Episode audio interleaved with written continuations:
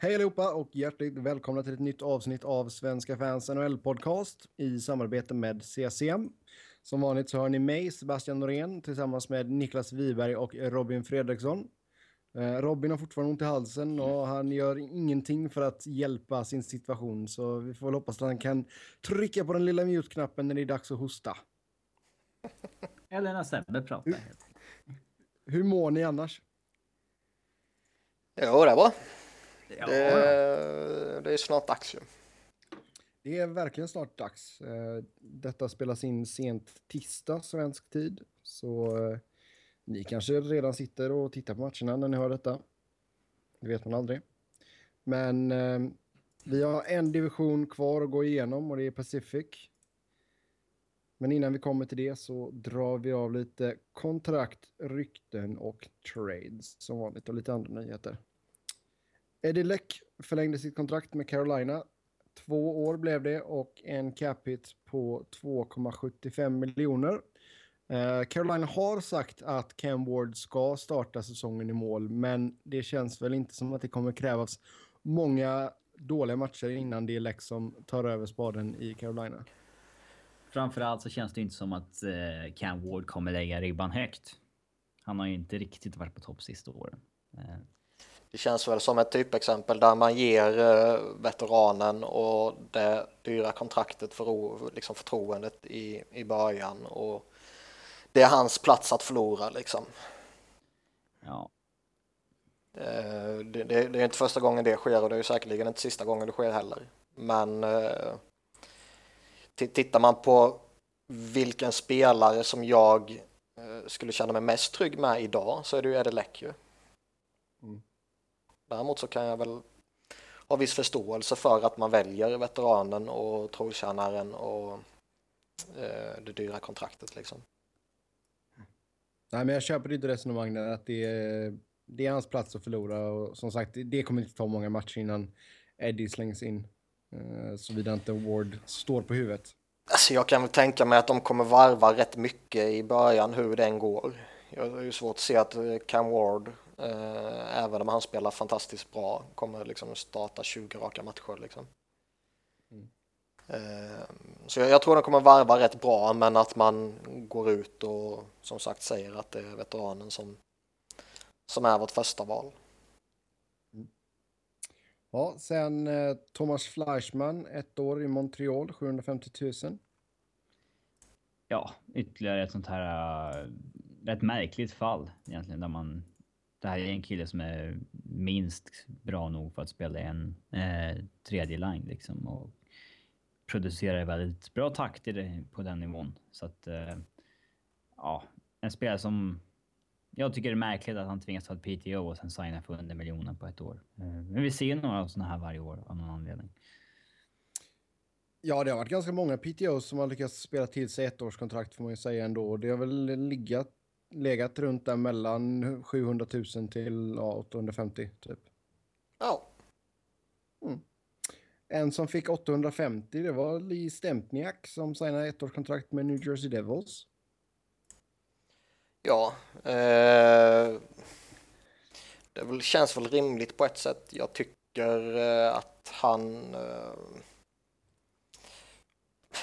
egentligen kanske han borde fått lite, lite mer. Men Eh, jag håller väl inte honom jättehögt heller.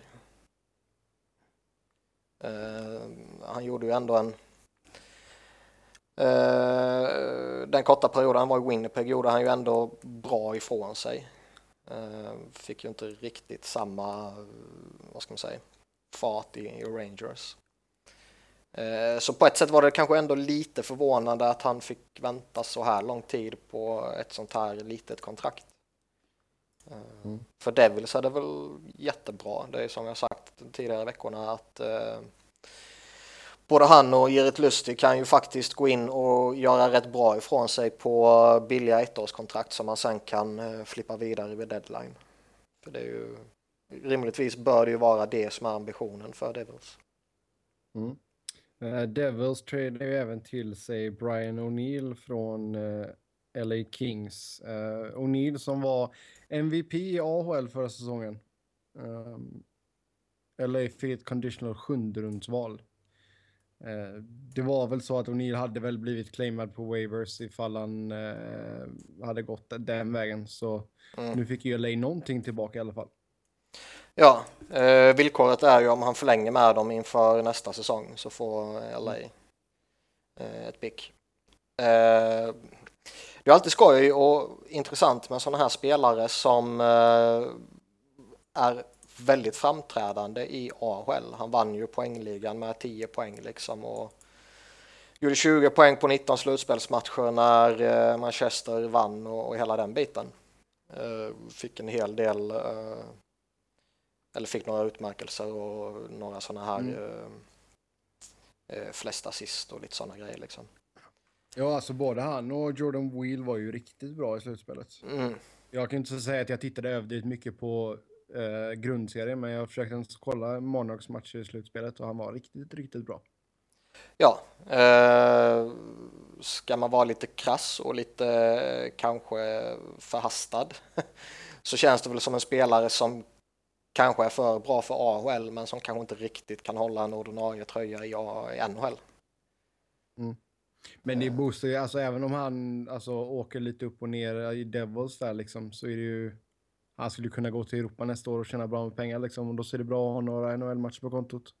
Ja, absolut. Eh, Han är 27 bast liksom, så det, det känns ju inte som att eh, han bör ju ha några år till på sig om man säger så, att försöka ta sig in i ligan om man vill det. Mm.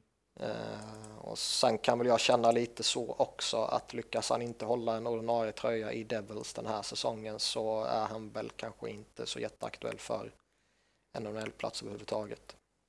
Nej.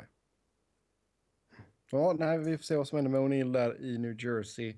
Jonas Gustafsson, eh, som eh, Robin utpekade som en av de sämsta svenskarna i Nej, sämst av alla. Eh, under den perioden han har spelat i NHL. Mm. Han eh, lyckades i alla fall eh, få ett ettårskontrakt med Boston där han ska backa upp Tokarask. Eh, 700 000 landade hans kontrakt på. Känns väl lite som att eh, Boston inte vill ha några av sina yngre målvakter som ja, bänkvärmare bakom Tokarask liksom. Och det är ju rätt rimligt.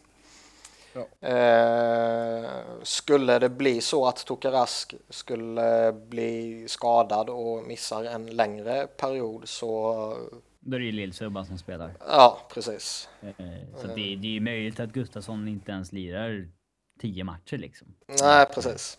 Det fin- den risken finns ju liksom. Eh, Så s- s- plocka inte upp honom i era fantasyligor. nej, det, Nej, det är bra råd från Sebbe faktiskt. Jag tror han kommer uh, göra lite väsen av sig, både uh, sett till antalet matcher och sett till faktiska prestationer. Mm, jag hade jäkla problem där att välja fantasy. Vi hade fantasy draft här igår uh, med de jag spelar med här borta. Och då hade jag Fredrik Andersen som keeper från förra året och sen tog jag Tukarask och sen skulle jag ha en tredje målvakt. Och det fanns inte många kvar att välja på kan jag säga. Så det blev Robin Lehner till slut i alla fall. Eh, men nu ska vi inte prata fantasy utan vi ska prata kontrakt. Och eh, St. Louis skrev ett ettårskontrakt med Scottie Upshall. Eh, 700 000. Ja, det är väl också, alltså alla gånger du kan få en sån här veteran på ett eh, kontrakt som är riskfritt och här var det till och med ett tvåvägskontrakt ju. Eh, alla gånger du kan få en sån veteran på ett riskfritt kontrakt så är det väl uteslutande positivt liksom. Uh, Scotty Apsel var ju grovt överbetald på sitt förra kontrakt och uh, ja, var väl inte jätteolyckosam den här säsongen. Man gjorde ändå 15 pyts 13-14 liksom. Uh, att ha en sån spelare på, på ett sånt kontrakt för lite djup, det ser inte jag något fel med liksom. Jag ser ju hellre att om, om jag skulle vara blues-supporter så ser jag ju hellre en Scottie Apsel än Per Järvi till exempel. Mm. Ja, sen Mark Frazier, Ottawa, ett år 800 000. ja, den är märklig. Det borde ju gå att hitta någon bättre kompetent sjunde, åttonde back än honom, tycker jag. Eh, Ja. Men, eh, ja. Nej, alltså även fast det är under miljonen och det så... Nej, de borde... Det, det måste finnas någon bättre. Sen Winnipeg, Thomas Raffel, ett år 575. Mm. Han var faktiskt eh, rätt framträdande i VM tycker jag. Eh, då hade man väl inte på känn att han skulle ta ett NHL-kontrakt, men eh, det han visade i VM tycker jag ändå motiverade tryout-kontrakt som han fick ja. eh, och visa upp vad han går för. Och eh, det lyckas han hålla en NHL-plats så ska det bli skoj att följa honom för som sagt han var, han var bra på riktigt i VM. Sen har vi Jack Skill i Colorado. Eh, vi vet att det är ett ettårskontrakt, vi vet att det är ett tvåvägskontrakt. Robin, har du lyckats få fram någon siffra där? Uh, cap friendly säger att det är 575 000 på ett tvåvägskontrakt. Okej. Ja, det är väl det billigaste går- man kan signa nu va? Jo, Så att... eh, det är klart att jag hellre hade gått efter en Sean Bergenheim eller någonting men... nej, jag har inga problem med det. Och sen eh, så skickade man Freddie Hamilton som är bror till Doggy Hamilton till Calgary i utbyte mot ett conditional sjunderumsval då som går till Colorado. Ja, den var, den var lite förvånande för att eh, han visade ändå så här hygglig potential för det Hamilton. Sen när de skickade honom mot ett sjunderumsval, eh, conditional sjunderumsval ska sägas, så eh, Mm. eh, misstänkte man väl att det var för att städa bort ett kontrakt för att kunna signa både Glenn Cross och Skilly. Men eh, så blev det ju inte. Så att, eh, eh, ja, det vart den kanske lite märklig. Eh, men det sades ju att Avs var ett av lagen som försökte på Hamilton redan i somras. Så det kan väl ha funnits någon baktanke med att de tog in Hamilton före det. Eh, Freddie alltså. Eh, om, det, om det hade börjat gå så redan då i att Doggy Hamilton inte var så önskvärd i Boston, men ja. Eh, jag vet inte, men det är, det är sällan en slump när de här uh, spelarna hamnar i samma organisation som deras bättre brorsa. Säga. Ja, Gaspar Kopitar eh, harvar ju runt i ECHL. Ja, Devils hade väl hela släktträdet till uh, John och Sajak och... Ja, men de hade väl det där ett tag. ja, den fjärde dåliga stalbrodern i Carolina. Ja, Eh, Cal O'Reilly. Ja. O'Reilly. ja. Eh? Brody Ben i Dallas. Han hade ju varit dumpad om han inte var bror till Jamie. Lu- Luke Chen i Philly. Ja. Ja, Jag vet, den traden kanske inte sker om de inte har Braden. Jag vet inte, men ja, det är inte riktigt samma som de resten. Det kan jag väl köpa. Ja. Ja, ja, vi får se hur det går för Freddie i Calgarys organisation. Sen har, ja, det var ju hur många spelare som helst som åkte ner på waivers. Vi kommer inte säga alla, men vi tar ett axplock här och börjar med Linden Way i Vancouver. Som verkligen inte har fått det att stämma sedan han kom över från LA. Nej, han var ju faktiskt rätt eh, hypad vill jag minnas. Han var ju bra i LA. Ja. Eh, så jag vet inte riktigt. Han gjorde ju ändå 24 poäng förra säsongen. Eh, sen visst, de, de, de valde ju att satsa på några, några av sina yngre spelare nu med Jake Virtanen till exempel och McCann och Bo Horvath och så vidare. Eh, så det var väl rimligtvis de som konkurrerade ut honom. Eh, men med Jo, tanke men på... alltså att han, att han går unclaimad också. Ja, jo. Men det... Det ska ändå nu när alla lag håller på, alltså nästan alla lag, vad ska man säga, eh, ligger ju så tajt nu och försöker pussla ihop så att man eh, ja, kommer ner till 23 spelare och kommer under lönetaket. Och vi såg ju till exempel Pittsburgh skickade ju ner Mäta för att Eh, plocka upp eh, Sundqvist som eh, då ger dem, eh, tar dem närmare eh, taket så att de kan maximera sin long term injured reserve. Eh, ja, vad säger man? Mm. Ja, så, så, så att de kan utnyttja ännu mer på sina skadade spelare då till exempel Ja. Pascal Dupuis som vi kommer till lite senare och sådana här grejer. Så det sker ju mycket pussel fram och tillbaka och lite saker som ser konstiga ut. Liksom, Matt är ju bara en paper move. Eh, jag har ju svårt att se att han stannar i AHL.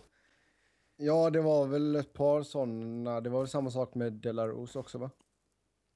Eh, jag vet inte. inte det mer eller mindre akadem akademiskt bara som kan få ihop? Ja, jag vet inte. Det, det är väl inte jätteförvånande om han spelar AHL heller. Nej. Han är ju inte jätte, jätteduktig sådär. Mäte kan man ju liksom utesluta att han kommer spela där.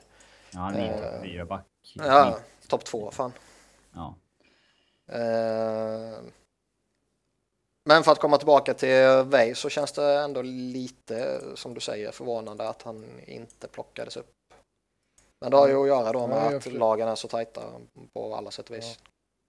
Ja, jag försöker leta frenetiskt här på Twitter, men jag ser ingenting om att det skulle vara kanske att han har dålig attityd eller någonting. Man vet aldrig. Eh, vi såg även lite veteraner gå ner och en av dem är Max Talbot, eh, Boston, som eh, gick igenom också. Mm. Ja, Den är lite förvånande med tanke på att Colorado käkar ju halva hans lön. Då är han alltså ett år kvar på eh, 875 eller något sånt där. Eh, 900 jämt. Ja, sett den, är, den är svårt att fatta. För han hade ju inte 1,8 i Philly, han hade 1,75. Men eh, ja, däromkring i alla fall. Eh, ja, men alltså på, e- han är känd för att det var en sån jävla bra liksom lagspelare så. Han kan spela wing, han kan spela center. Ett år under miljonen, den, den är jag ändå ganska förvånad att ingen nappar på ändå. Ja, det är det. Ja, han är ju sjukt bra 24-7. Men det ska ju sägas, det var, det var, det var ju några år sedan han var riktigt bra. Jo. I, Ja, I alltså- Pittsburgh och i, i Philadelphia var han ju ändå väldigt stabil på många sätt och vis. Och som Robin sa, han kunde spela på alla tre positionerna och han kunde spela i flera olika kedjor och olika roller. Den spelaren är han ju inte längre. Men med det sagt så, Han borde ändå spela NHL. ja, jag tycker ändå att han är en spelare som bör kunna hålla en, en plats i en roster. Sen om man är en av tolv, det är väl en annan grej, men ja, jag är lite förvånande då. Har jag inte stenkoll på Bos- Bostons lag så, men ja, de är, att han inte behålls där, det är väl ändå lite, lite märkligt kanske. Mm. det, det var ju vissa, vissa Boston-fans tyckte att det var konstigt att, att Rinaldo var kvar före honom. Liksom. Mm. Mm. Andrew McDonald blev nedskickad av Philadelphia och gick igenom. Ja, eh, det var ju inte särskilt förvånande att han gick igenom. Eh, han har fem år kvar på fem miljoner. Eh, Nej, tar ingen Brian Bickle på två, med två år kvar på fyra mille. Det har vi kanske inte ens pratat om förresten. Eh, eh, det kommer jag faktiskt inte ihåg. eh, Nej, det har vi inte. Nej, det är ju klart att ingen tar McDonald på fem år på fem. Nej, nej, nej, det är ju helt uteslutet ju. Eh, det, det satt man ju inte hoppades på ens på riktigt liksom.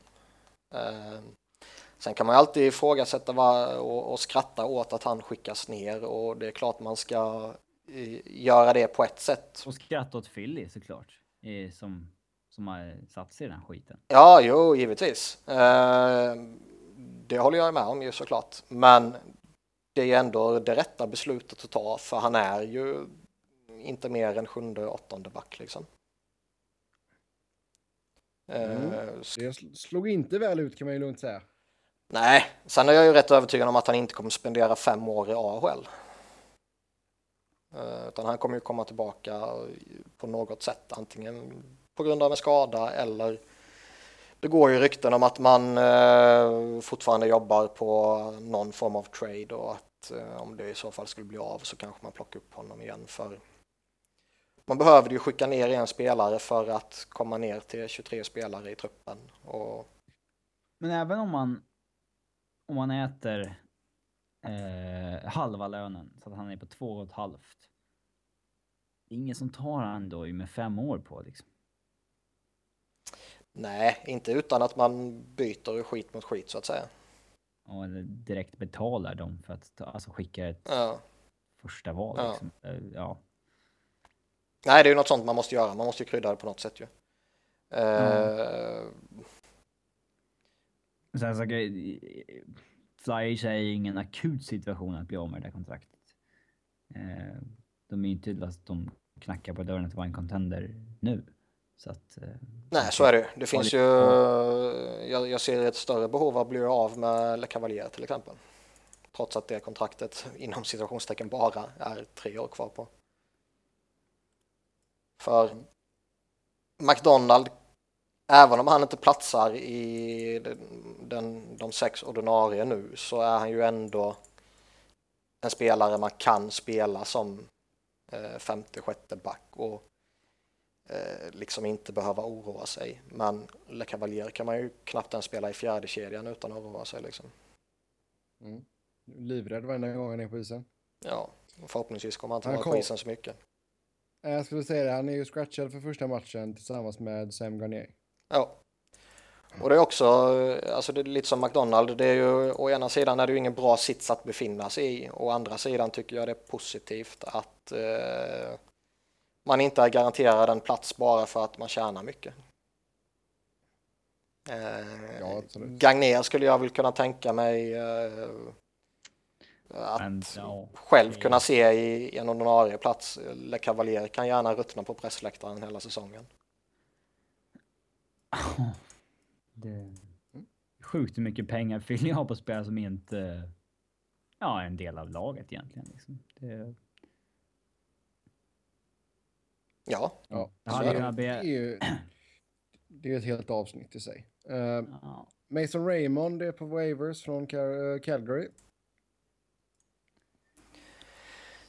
Ja, eh, han sitter ju också på lite sådär eh, halvjobbigt kontrakt med strax över 3 miljoner och två år kvar och är ju inte riktigt den spelaren man såg i eh, Toronto. Det är konstigt att lag gör de där grejerna. Alltså när hans kontrakt går ut i Vancouver, alltid blir den här PTO, signa ett år, en miljon, gör det okej och då får ett bra kontrakt.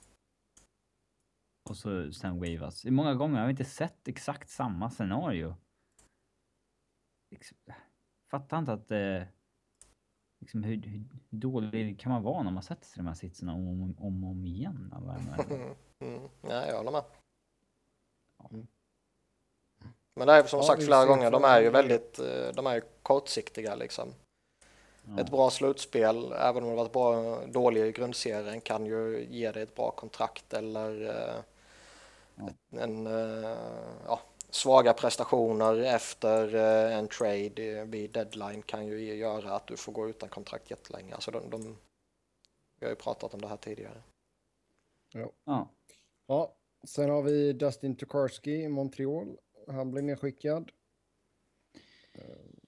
Ja, här handlar det väl helt enkelt om att Mike Condon har varit bättre Mm. under kampen. Dustin Tokarski är väl en av de här som hade haft en, eh, en roll i ett NHL-lag ifall inte konkurrensen hade varit så jäkla hård i, i just i den här eran. Mm. Eh, jag ser ju ett gäng målvakter som jag inte skulle ta före Dustin Tokarski som kommer spela några NHL-matcher närmsta veckorna om vi säger så. Reto Berra, Jonas Gustafsson. Eh, för att nämna två på rak arm. Mm. En annan målvakt som blir nedskickad det är Ben Scrivens som eh, Edmonton skickar ner till, skickar ner till Bakersfield. Så, eh, jag var inte och mötte honom på flygplatsen. Men eh, kul att han är här då. Och eh, han får sällskap av Nikita Nikitin. Och vi ska prata mer om dessa två herrar när vi kommer till Edmonton i våran Pacific Preview. Så vi, vi, vi sparar på dem lite. Colin Greening blev nedskickad från Ottawa och gick igenom också. Ja, inte heller otippat. Han är ju Sen han fått det där kontraktet inte levt upp till det. Mm. Sen har vi några spelare som faktiskt blev claimade. Och Chris Porter, han eh, går till Minnesota via waivers från Philly. Vi har ett gäng spelare som är claimade idag också. Ja. Som vi inte står med här. Eh, Mm. Det är bara att börja rabbla upp namnen, vi tar de som är på schemat. De eh, som jag tyckte var mest anmärkningsvärda har jag skrivit i, in i det uppdaterade schemat som jag gav till er. Som Sebbe det har det och men som nu. eh, Robin Ja, jag kanske inte har läst.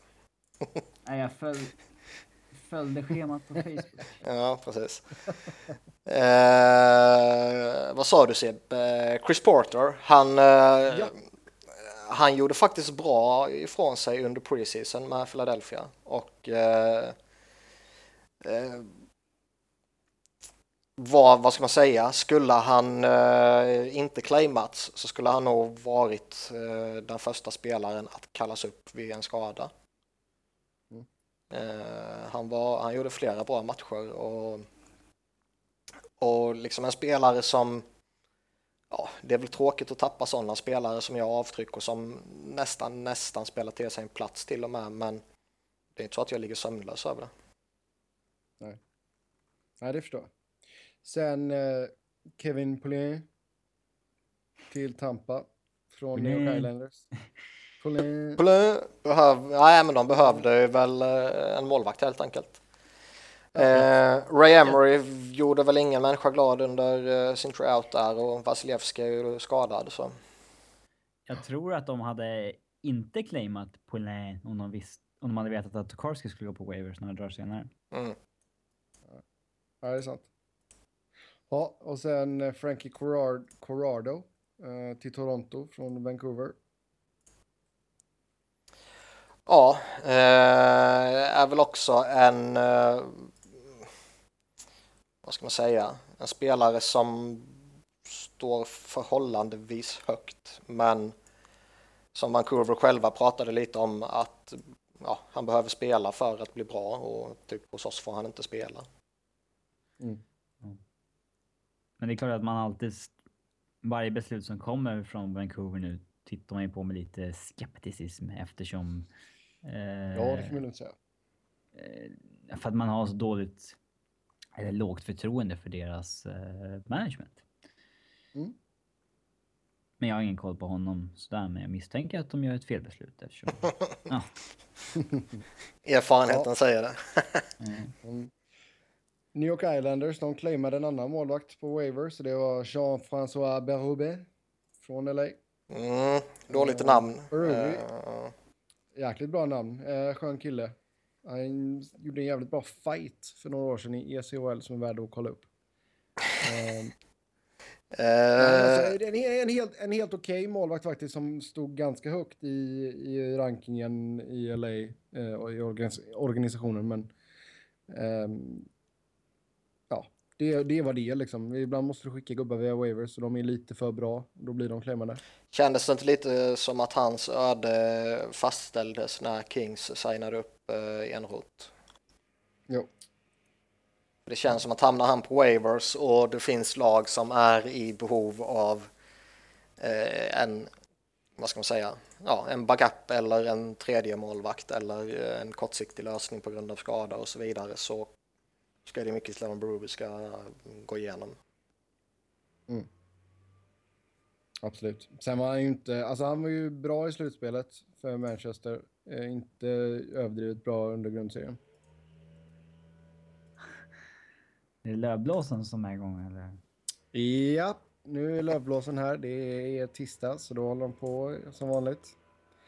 Eh, ska vi se, vad har vi näst här då? Jo, Curtis Glencross och Derek Roy eh, fick inga kontrakt efter sina PTOs med Colorado respektive Washington. Eh, angående Roy så känns det väl lite som att om eh, Niklas Bäckström skulle missat en längre tid så kanske man skulle signat upp Roy på ett billigt kontrakt. Eh, nu verkar det ju som att han kanske bara missar en handfull matcher. Eh, och då, ja, då klarar man sig utan någon form av kortsiktig förstärkning. Eh, skulle han varit borta en, en längre tid så tror jag nog ändå att man skulle chansat på Roy. Ett billigt Mm. kontrakt och sen när Bäckström blev eh, kry och Roy kanske inte övertygad, då är det bara att dumpa honom.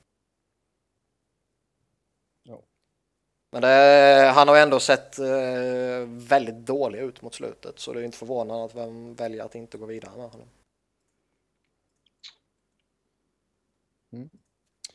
Sen eh, tar vi tar Pascal Dupuis skada här, forta, borta 4 till 5 veckor, lower body injury. Ja, det är väl sagt att det i alla fall inte ska ha något att göra med blodproppar han har drabbats av tidigare, vilket ju givetvis är positivt för hans del. Eh, däremot är det väl oroväckande att han eh, ja, börjar bli skadedrabbad helt enkelt. Mm. Han är ju inte den spelare han en gång var och eh, han sitter på två år till med 3,75 miljoner så det är ju inte riktigt den här spelaren du vill ska gå in och ut ur ditt lag. Eh, vara frisk några veckor och sen vara skadad och borta och hoppa och datta och sådär liksom. Nej. Så det, ja, man skulle inte måla fan på väggen innan något händer men det är ju ingen bra eh, inledning direkt på säsongen för honom. Nej, det är det ju absolut inte, men det är, samtidigt så är det väl inte den spelaren som Pittsburgh behöver få panik över att han är borta heller. Nej, jag menar ju inte att de kommer sakna honom på det sättet. Uh, han är väl fortfarande tillräckligt bra för att hålla en ordinarie plats utan problem liksom. Men han är gammal, han har tappat lite kvickhet och han är inte lika bra som han en gång var och jag ser väl inte riktigt att han är spelaren som de idag kan sätta in i topp 6 och, och veta vad man får liksom. Mm. Ja, sen eh, fick vi nyheten häromdagen att Zach var inblandad i en bilolycka. Eh, han körde inte bilen, skulle jag väl säga. Eh, det var sex på morgonen på söndagen, om jag inte är helt fel. Ehm, lokal tid. Och eh, strax därefter så meddelades det att han skulle gå det här programmet då som eh, ligan har med substance abuse. Ja, eh, och han blir ju beordrad till det. Eh, och eh, blir ju då avstängd utan lön. Och eh, det är ju först när läkare, eh, vad ska man säga, friskförklarar honom som han Mm. har tillåtelse att eh, komma tillbaka igen. Och det är därför han är i det här stage 2-programmet, för då är det bara läkare som kan friskförklara honom. Ja. Eh, och han blev väl både alkoholtestad och drogtestad i samband med den här olyckan och ja, de hittade väl något skit uppenbarligen. Mm. Ja, Bergevin var ju riktigt förbannad. Ja, det ska han väl vara också. Sen den andra stora nyheten, förutom att Jaromir Jagr ska låta sin uh, mallet eh, växa igen, så uh, Raffi Torres stängs av 41 matcher på grund av den tacklingen han satte in på Jakob Silfverberg under försäsongen här. Ja, eh, det kändes ju jättegivet på alla sätt och vis att han skulle få en, en lång avstängning och att avstängningen skulle ligga runt omkring eller strax över de 25 matcherna han fick för några år sedan när han, eh, eh när han sänkte Marian Hossa. Men eh, jag trodde väl inte riktigt att det skulle vara så högt som 41 matcher. Det är ändå ett bra statement. Jag gillar att NHL gör det och jag gillar budskapet man sänder, men jag tycker att det var lite, eh, lite fler matcher än vad jag trodde liksom. Jo, alltså det, det är som du säger, det är ett jäkla statement och det det är enda sättet att få bort de här fula huvudtacklingarna. För Det är en sån tackling som verkligen, alltså tar det tillräckligt illa så spelar inte Silverberg igen. Det är ju, så enkelt är det. Uh, sen detta var väl tionde gången som han har blivit disciplinerad av ligan. Även fast han inte räknades som en repeat offender den här gången. I så Han har varit han skadad i två säsonger för fan. Exakt. Så... ehm, nej, men alltså killen lär sig ju inte. Nej, bort med fanskapet alltså- från ligan. Ja, alltså det är så, det är så jäkla... Ugh, verkligen. Och det är, det, vem var det? Jason Demir som gick ut och tweetade Free Torres eller någonting. Och det, är- Ja, en riktigt dumfall ja, det också. går, det, det, alltså jag kan ta en diskussion Men det är en seriös vem som tweet helst. på något sätt eller? Ja, jag tror det. Alltså jag kan ta vilken vanlig diskussion som helst med, med människa. Det spelar ingen roll vad det är, men i det här fallet så tycker jag faktiskt inte att det går att försvara Torres beteende. För det är gång på gång på gång på gång på gång. Nej, det är klart att det inte går att försvara. Eh, försvarar du den här tacklingen så är du dum i huvudet. Det är mitt korta statement.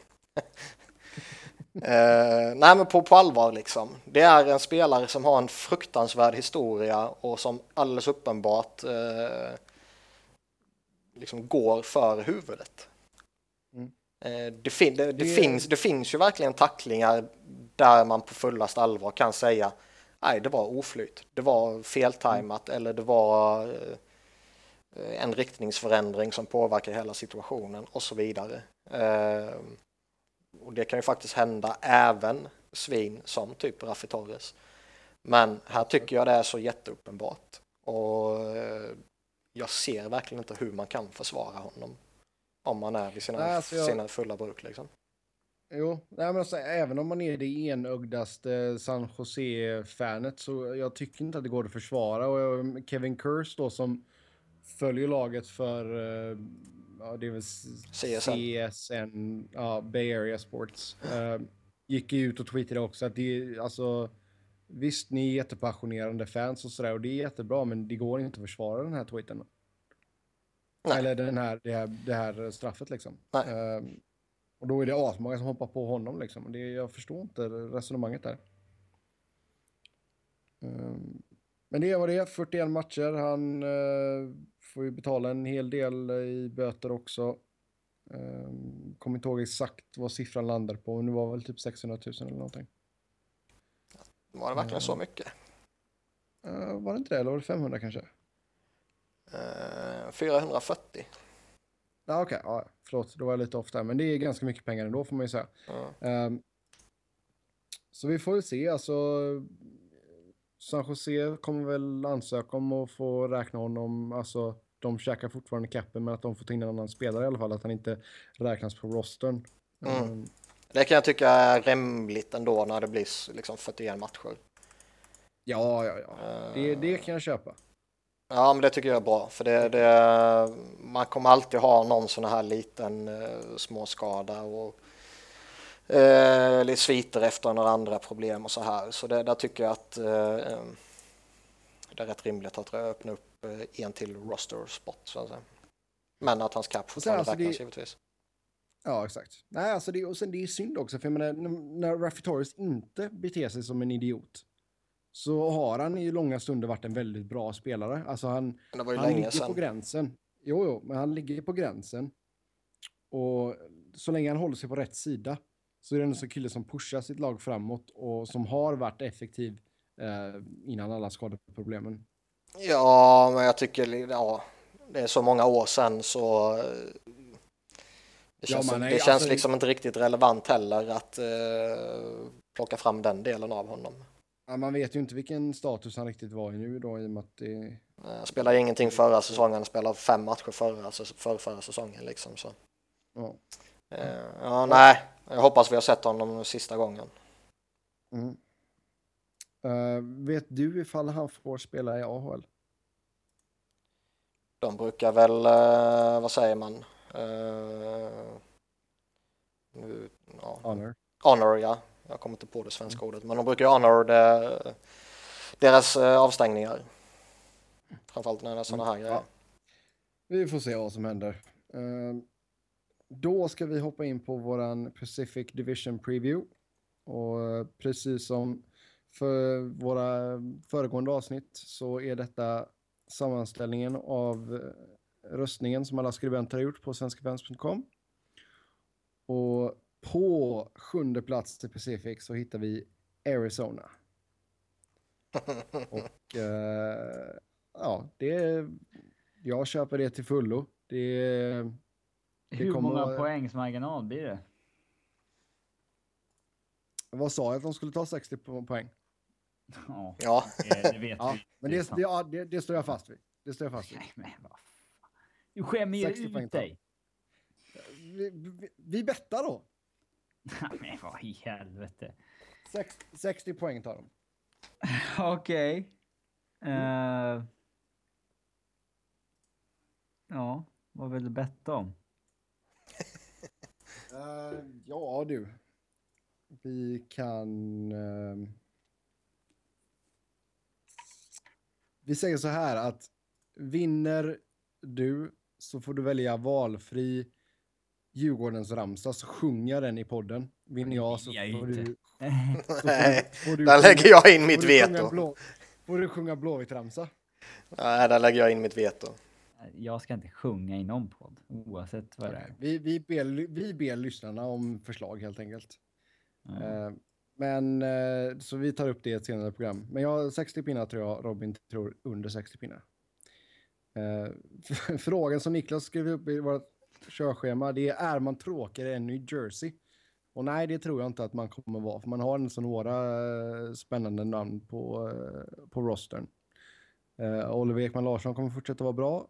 Uh, Domi och Duclair bör, Uh, ja, de, de kanske inte kommer vara så här jättejämna, men de kommer nog ge oss några highlights, det tror jag. Alltså, ja, bortsett från de här eh, två unga så är det väl egentligen bara Ekman Larsson och Bödker som på riktigt är intressanta att följa. Mm, frågan där är ju ifall Bödker kommer att vara kvar hela säsongen. Ja, och det är därför jag menar att han är intressant att följa. Mm. Eh, som sagt, han skrev ju bara ett ettårskontrakt och blir UFA för första gången i sin karriär här nu då, eh, efter detta året. Så eh, kan man inte lösa en förlängning eh, så kan han nog ryka vid deadline. Det bör han väl till och med göra kanske. Det lag som signar ett stort kontrakt med honom, de kommer ångra sig. Eh, ja, det finns väl stor eh, risk för det. Eh, Ja, det finns det. sen samtidigt så känns det ju som att det är en spelare som gör han upp mot 20 mål denna säsongen så kommer han ju få ett sånt kontrakt. Det är ju rätt Ja. givet. Han har Absolut. Hade, hade, han nått 20, hade han inte blivit skadad förra året och nått 20 så hade han ju fått betalt av Arizona. Det är jag ju helt säker på. Mm. Eh, nej, så vi får väl se. Det kan väl vara en sån grej som det blev förra säsongen med Vermette och Mihalek kanske att han går vid trade deadline och så signar han. Kommer han tillbaka i sommar? Det vet man aldrig. Ja. Beror väl lite på hur hans relation är med Don Maloney. Mm.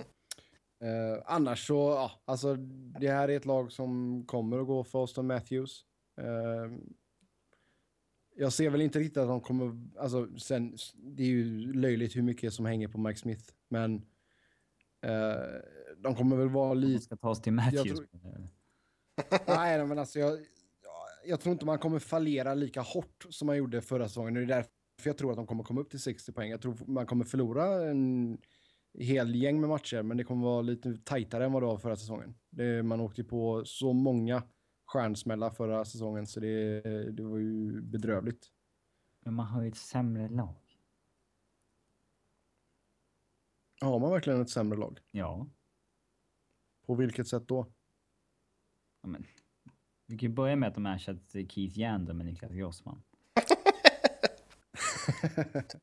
ja, Jär- Järndal kommer man ju självklart att missa. Det, det kan jag köpa, absolut. Sen får vi se hur det går nu när man flyttar, flyttar över eh, Böttger till pointen då, i PP med, med Ekman Larsson. Stone är ett år äldre. Ja. Martinerat var ju inte den spelaren Martinerat i... gjorde ingenting, så det är ingen förlust. Okej, det kan vi låtsas. Han var väl deras bästa possession-spelare, men... Eh, Sam Gagner var väl en av deras bäst producerande spelare. Han är inte kvar. Mm. De släppte Mark, Art, eller Mark Artobello som ändå gjorde typ 20 mål i fjol. Eh, ersatte väl med typ John Scott. Eh, ja, Grejen att för, för min del så tycker jag ju att, ja, jag tycker det räcker att motivera med att Jandel är borta. Ja, han drog in mycket poäng på egen hand. Ja. Alltså Gagné och Erat, de, eh, visst de gjorde 30-40 poäng liksom. Eh, Det är mycket i Arizona. Det är mycket i Arizona, men får Duclair och Max Domi en bra utväxling så behöver de nödvändigtvis inte ligga jättemycket efter där. Mm. Den stora, det stora tappet är ju som du säger, det är ju Keith Yandel. Och jag tycker bara det motiverar eh, en argumentation att eh, Arizona är mm, betydligt sämre. Mm, vi får se helt enkelt. 60 poäng, det pushar vi för. Eh, så det blir intressant att se hur Claes Dahlbäck, eh, hur det går för honom också. Och Kommer Stefan Elgett. Ja, han är sjunde back. Fan vad Ja. många tråkiga spelare de har. Nu går vi vidare tycker jag. De, man kör eh, Ekman Larsson, Stone, eh, första paret till en början och sen Dahlbäck, Mihalek, andra paret och så Grossman, Murphy i tredje. Ja, herregud. Sjätte plats, där hittar vi Edmonton Oilers. Eh, vi nämnde ju tidigare att Ben Scrivens och Nikita Nikitin åkte ner till Bakersfield på waivers. Edmonton skickade även ner Leon Draisaitl och Darnell Nurse. Och eh, Draisaitl var väl med, mest för att man ser väl honom, man ser honom mest som en center och det finns väl inte riktigt plats för honom uppe i Edmonton just nu. Och Darnell Nurse, eh, alltså vad, vad tycker ni om Nurse-beslutet först? Om vi börjar där. Svårt att säga när man inte sett honom under preseason, men det finns, eh, det finns ingen spelare som skadas av att eh, få lite mer tid i AHL. Nej, alltså jag tror Nurse kommer ju gå in i första paret där. Han kommer ju få spela eh, alltså, bra minuter och mycket PP och sådär. Så jag tror att det gynnar honom absolut i längden. Sen kanske Jag han tror var det kvar där någon vecka liksom, det vet man ju. Mm. Nej, jag tror det gynnar båda Han- två att han spela är nog första. Ja, jo, men Dreisaitl och Nurse kommer ju vara de första som går upp typ. Mm. Ja, eh, rimligtvis. Mm. Scrivens och Nikitin då? Scrivens blir väl, ja, Scrivens blir Ja, väl Scrivens, bara, ja, han väl bara utkonkurrerad helt enkelt. Eh, det kändes ju givet att Cam Talbot skulle vara en av två målvakter när de plockade in honom liksom. Mm. Och eh, sen var det väl en öppen fight mellan Scrivens och Nilsson om eh, den andra platsen och eh, Alltså fatta om, om man skulle ta det de har pröjsat för sina målvaktschansningar senaste åren, eh, Edmonton. Liksom la ihop det och la på en riktig målvakt direkt istället. Eh, för de betalade ju rätt okej för Scrivens också. Mm. Eh, Jo, men då måste du, då måste du ha vett i management och det har de inte haft innan. De försökte ju rätt hårt på Corey Snyder. Eh, men Canucks vill inte skicka honom inom divisionen och sådär. Men, eh, sen ville de väl ha Ryan Miller också, men... Eller? För mig det. Eh, jag minns inte. kanske. Ja. Alltså Cam Talbot och Anders Nilsson, det är ju... Ja, jag skulle inte känna mig trygg med att gå in i säsongen med det. Alltså det är ju svårt att säga hur mycket alltså, Anders eh, har utvecklats här under, för han hade ju kalasår i KHL. Ja, men det har många målvakter haft. Och, ja, och sen har han sett bra ut på försäsongen, men det är försäsongen liksom. Det, det kan vi inte Ja, riktigt... det behöver inte säga ett skit. på för- Nej, det är stora saltkaret där liksom. Ja. Eh, nej men den stora grejen man har att gå på det är ju förra säsongen. Eh, sen är det ju som Robin säger att det, det är givetvis alltid eh, relevant att eh, ja, ifrågasätta KHL-prestationer. Eh, Steve Moses var bästa målskytt i KHL och ja, fick inte en plats i Nashville liksom. Ligan är väldigt low scoring. Ja. Eh, men med det sagt så tycker jag väl ändå att det ska bli rätt så intressant att följa honom i Edmonton. Eh, jag finner det ju inte eh, omöjligt att han kan peta Talbot eller att de spelar eh, lika mycket. Mm. För Cam Talbot höll jag väldigt högt som backup. Men han har ju, och det här har vi pratat om tidigare, han har ju inte jätteerfarenhet från den rollen han förmodligen kommer hamna i nu. Nej. Mm, nej, vi får se. Eh, Nikitin ner också då. Ja, han har ju bara varit skitdålig helt enkelt. Ja. Och de har ju några backar nu som ändå känns eh, ja, rätt givna om man säger så. Och eh, med tanke på hur dålig Nikitin har varit så är det väl rätt att dumpa honom. Mm. Uh, ska vi se. Jag försöker titta här. Vad har de, hur många backar har de uppe nu? Hemlis. Nej, åtta är det. Jag vet, åtta backar vilken, har de uppe.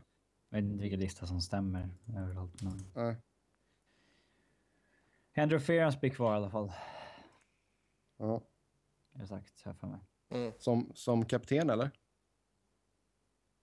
Jag vet fan, men han blir kvar i laget. ja, vi får se. Vi får se.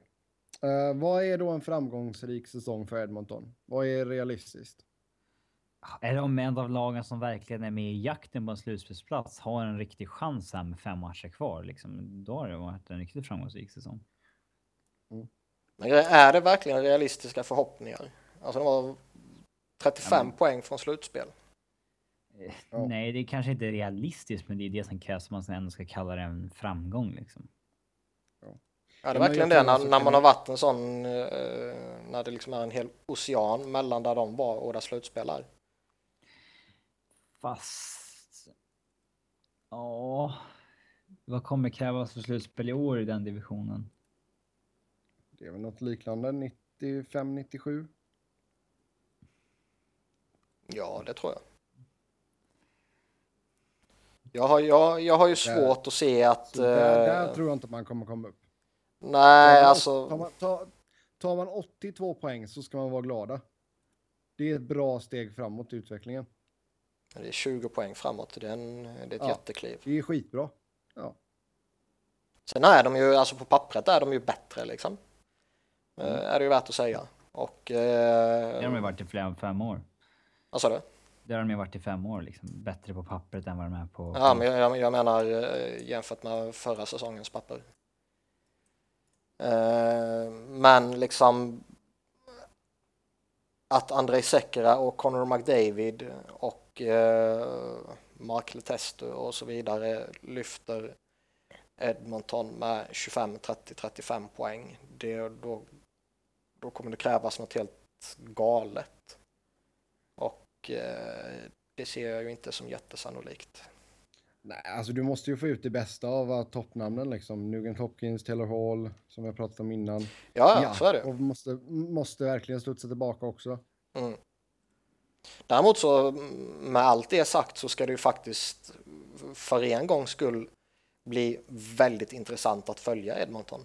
Eh, från där man tidigare år mer eller mindre har kunnat garantera att ja, det här laget kommer vara skräp rakt igenom. Så finns det ju faktiskt jättemycket spännande nu. De har ju fått en bra ledning, de har fått en bra coach, de har fått eh, liksom Conor McDavid som kommer ge organisationen en skjuts. Eh, sen blir det väl kanske inte någon sån där superbrakande dundersuccé direkt. Eh, men det finns ju väldigt mycket spännande att följa. Nej, som sagt, tar man sig upp på 80-82 poäng så tycker jag att som Edmont- Edmonton-supporter så ska man vara riktigt nöjd. Femteplatsen då, där hittar vi Vancouver. Och eh, som Robin var inne lite på i början av programmet så har man ju ifrågasatt lite vad ledningen har gjort där. Ja, har Och, man. eh, mm, bröderna Sedin ska leda det här laget ännu en gång. Ja, Orkar man det som 35-åringar? Ja, det finns nog en del twin power kvar i dem. Eh, det tror jag. Men resten av laget ser inte bra ut alls. Alltså, det... Resten av forwardsuppsättningen är ju ren och skär skit. Och, eh, eh, backsidan har ju fortfarande sina stabila pjäser även om de blir allt färre. Nu finns det ju bara tre kvar. Edler, Hamius och Ternev. Eh, Målvaktssidan skulle jag inte oroa mig för. Men det här är inget lag som kommer eh, vara nära någon slutspelsplats tror jag. Jag tror de kommer ta ett kliv tillbaka. Ett rätt rejält kliv tillbaka. Eh, Tvillingarna Sedin tror jag väl fortfarande kommer göra sina poäng. Eh, sen är det väl ändå befogat någonstans att eh, undra om de fortfarande är de här spelarna som, eh, vad ska man säga, gör laget bättre än vad man borde vara. Daniel är slut som sniper i alla fall. Det kan man ju säga. Eh, Jo, Men eh, alltså. De har fortfarande. Om man jämför med andra 35-åringar, deras liksom stats, så brukar de ha gått tillbaka mer än vad eh, Sedinernas har gjort. De är fortfarande väldigt, väldigt fina possession stats, vilket är ganska ovanligt i den åldern. Eh, de kommer leverera, det är jag rätt säker på. Men eh, resten, mm, jag vet fan. Det det de är för ensamma. mm. Ja. Uh, målvaktssidan då, där sa du att man inte skulle oroa sig. Eh, man har Ryan Miller, även han 35. Eh, två år kvar på kontraktet då, 6 miljoner cap. Och Man så man tycker ju- Jakob Markström bakom då. ja, man tycker ju att Miller borde vara så pass stabil fortfarande så att man inte ska behöva oroa sig. Sen är han väl inte den toppmålvakten längre. Nej, det är han inte. Nej, men det är ju... Och frågan är ifall en toppmålvakt hade räckt till även med tanke på hur det ser ut på for- forwardsidan bakom Sedinarna och deras eh, kedjekamrat Radim Verbata som också börjar komma upp i åren. Nej, men jag menar har, har du har du Ryan Miller, alltså har du den Ryan Miller som han var för några år sedan så var han ju faktiskt så pass bra så att han skulle kunna liksom hålla Vancouver med väldigt, väldigt länge. Den nivån har han ju inte längre. ju. Ja, nej, det är alltså, jag tycker jag, ganska genomgående så är vi överens om att Vancouver kommer ta ett stort kliv tillbaka och det visar vår ranking också med tanke på att vi har på en femte plats. Ja. Och det är väl ingen av oss som tror att eh, två wildcards hamnar i Pacific i år. Mm, Nej, Ha, plats fyra, där hittar vi eh, San Jose Sharks. Och eh, där har man faktiskt en ny kapten nu, Joe Pavelski. Det skulle varit så skoj om Peter de Boer skulle eh, ge tillbaka set till Joe Thornton. Eller Patrick Marleau. Mm, Ja, men det var så pass länge sedan ändå så det har man ju eh, glömt bort. Nästan typ. glömt. Ja, men eh, Thornton var ju ändå, nej det skulle vara en rolig twist liksom. Han går in på kontoret och, till Wilson och säger att nej, jag vill ge set till Thornton. Mm. Det skulle vara skoj att se. Mm.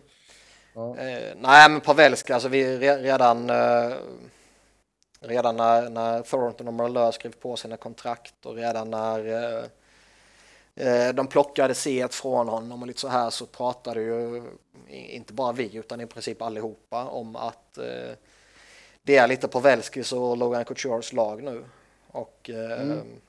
jag är väl på ett sätt förvånad över att någon av de två eller kanske typ Vlasic inte fick se ett för, eh, ja, inför förra säsongen. Ja, Pavelski är ny kapten då. Sen är det väl Thornton och Couture då som är assisterande. Mm. Ehm, Pavelski, han är, lite, han är så här smyggammal igen. Är 30, 31 bast alltså. Det är, Ja. Han känns ju att vara typ 27 eller något fortfarande. Ja. Har han just fyllt 31 eller ska han fylla 32? Kollar fyllde i juli. Han fyllde 30. Han fyllde i juli, ja. Ja. Mm. Ehm, Thornton och Marleau då, hur mycket har de kvar i tanken? Thornton har en jävla massa kvar ser ut som. Han har inte visat några tecken på att slow down. Marleau Nej, han, skick, eh, han skickar in assist som på ett rullband. Han är fortfarande en riktigt bra playmaker utan några större En problem. riktig första center är han fortfarande. Eh, Marleau, Marleau Marleau såg däremot, trött ut. Eh, ja, han... Eh, ja, man ser ju att han har passerat 35. Speeden är inte riktigt där. Snipern är inte riktigt där på samma sätt kanske, men... Eh, ja, det, blir, det är samtidigt inte förvånande ifall han gör 25 mål i år. Liksom. Nej, nej. Man ska ju komma ihåg att han... Eh, Han hade jäkligt låg shooting percentage i fjol. Lägsta han haft på väldigt länge. Så att det, det kan studsa tillbaka. Ja, om vi tittar på sommarens nyförvärv då, vi kan väl highlighta Joel Ward, eh, Paul Martin, Martin Jones. Räcker detta för Sharks att blandas in i slutspelsracet igen?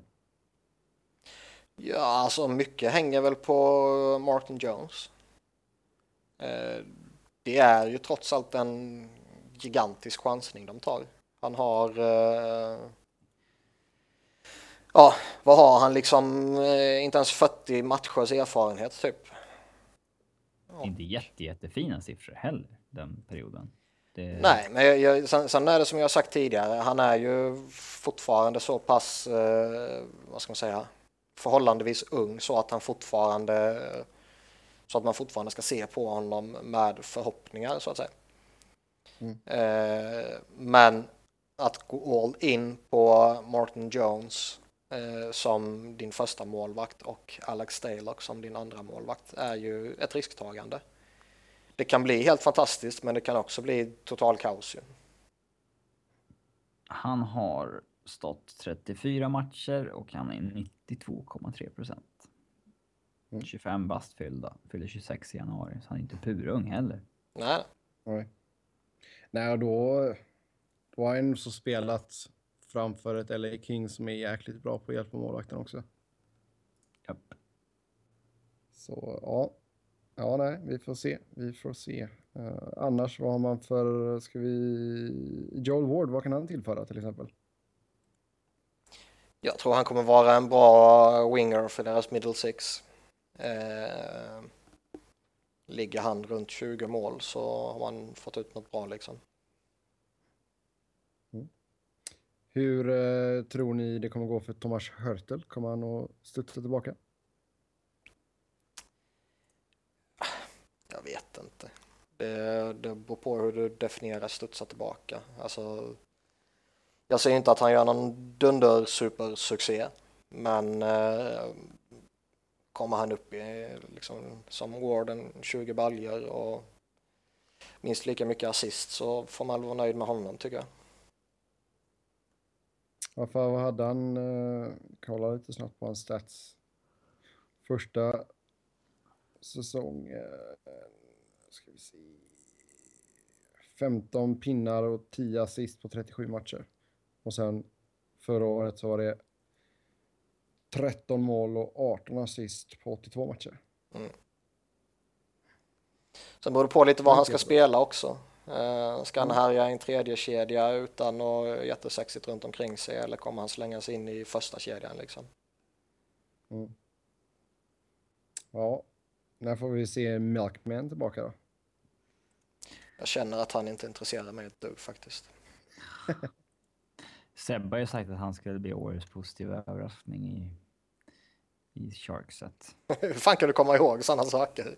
Vi sa ju för typ två avsnitt sen. Ja, jag kommer inte ihåg vad vi sa i början på detta programmet.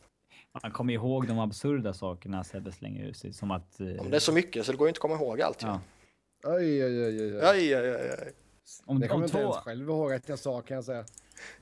Ja, men eh, om två avsnitt så minns man ju att han sa att Tim Eriksson är en av de sämsta försvarsspelarna han sett i NHL. Det kommer man minnas. Eh, Vad hände ja. där? Jo, han skickades ner. Uh, nej, han, nej, han gjorde inte det. Han var bara på waivers. Oh, nej. Uh, nej, bevisat ja. fel. ja. Japp. Uh, alla har vi fel någon gång. Sen Paul Martin då, han kommer att spela med Brent Burns. Burns gjorde det ju väldigt bra förra säsongen. Tror ni han kan är... hålla samma nivå? Det är inget dåligt backpar. Nej, Burns kommer göra sina poäng och eh, Paul Martin tycker jag är en uh, stabil, pålitlig back uh, så länge han är skadefri.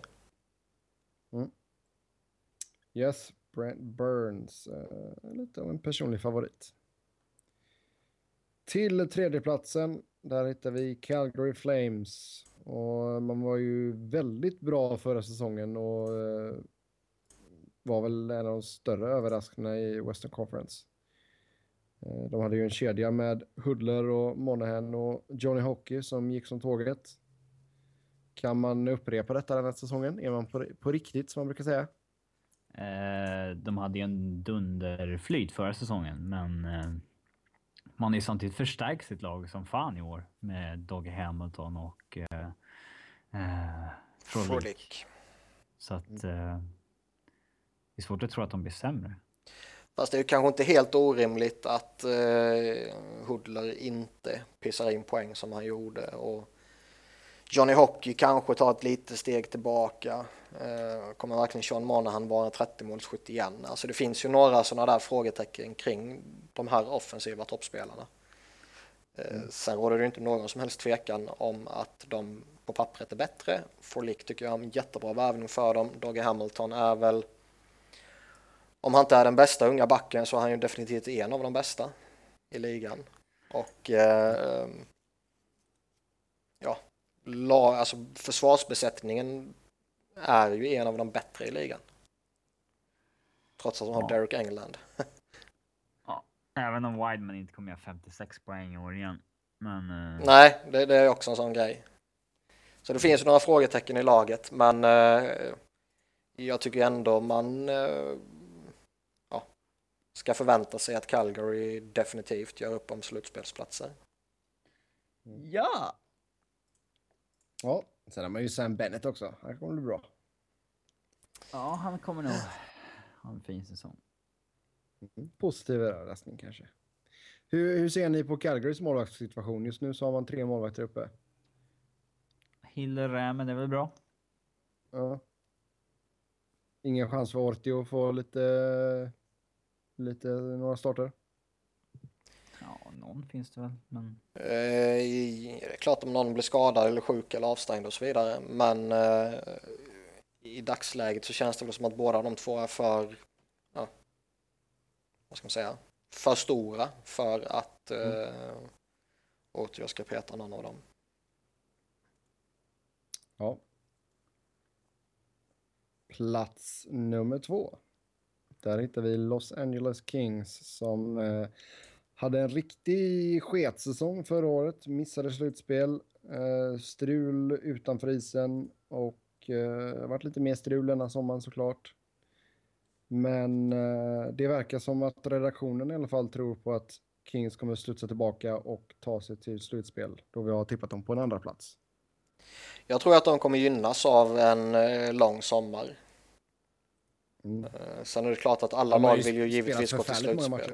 Ja, de har spelat jättemånga lag, eller jättemånga matcher och de skulle säkert vilja spela ännu fler matcher och, och gått till slutspel förra säsongen. Men eh, jag tror man kan gynnas av ett sån här lång vila när man har spelat så mycket som de har gjort. Eh, många av dem spelar ju en slitsam spelstil och eh, ja, jag tror till exempel en sån som Marian Gaborik som tidigare inte har haft den mest eh, hållbara kroppen liksom också kan eh, gynnas av en av en, eh, av en riktig sommar så att säga.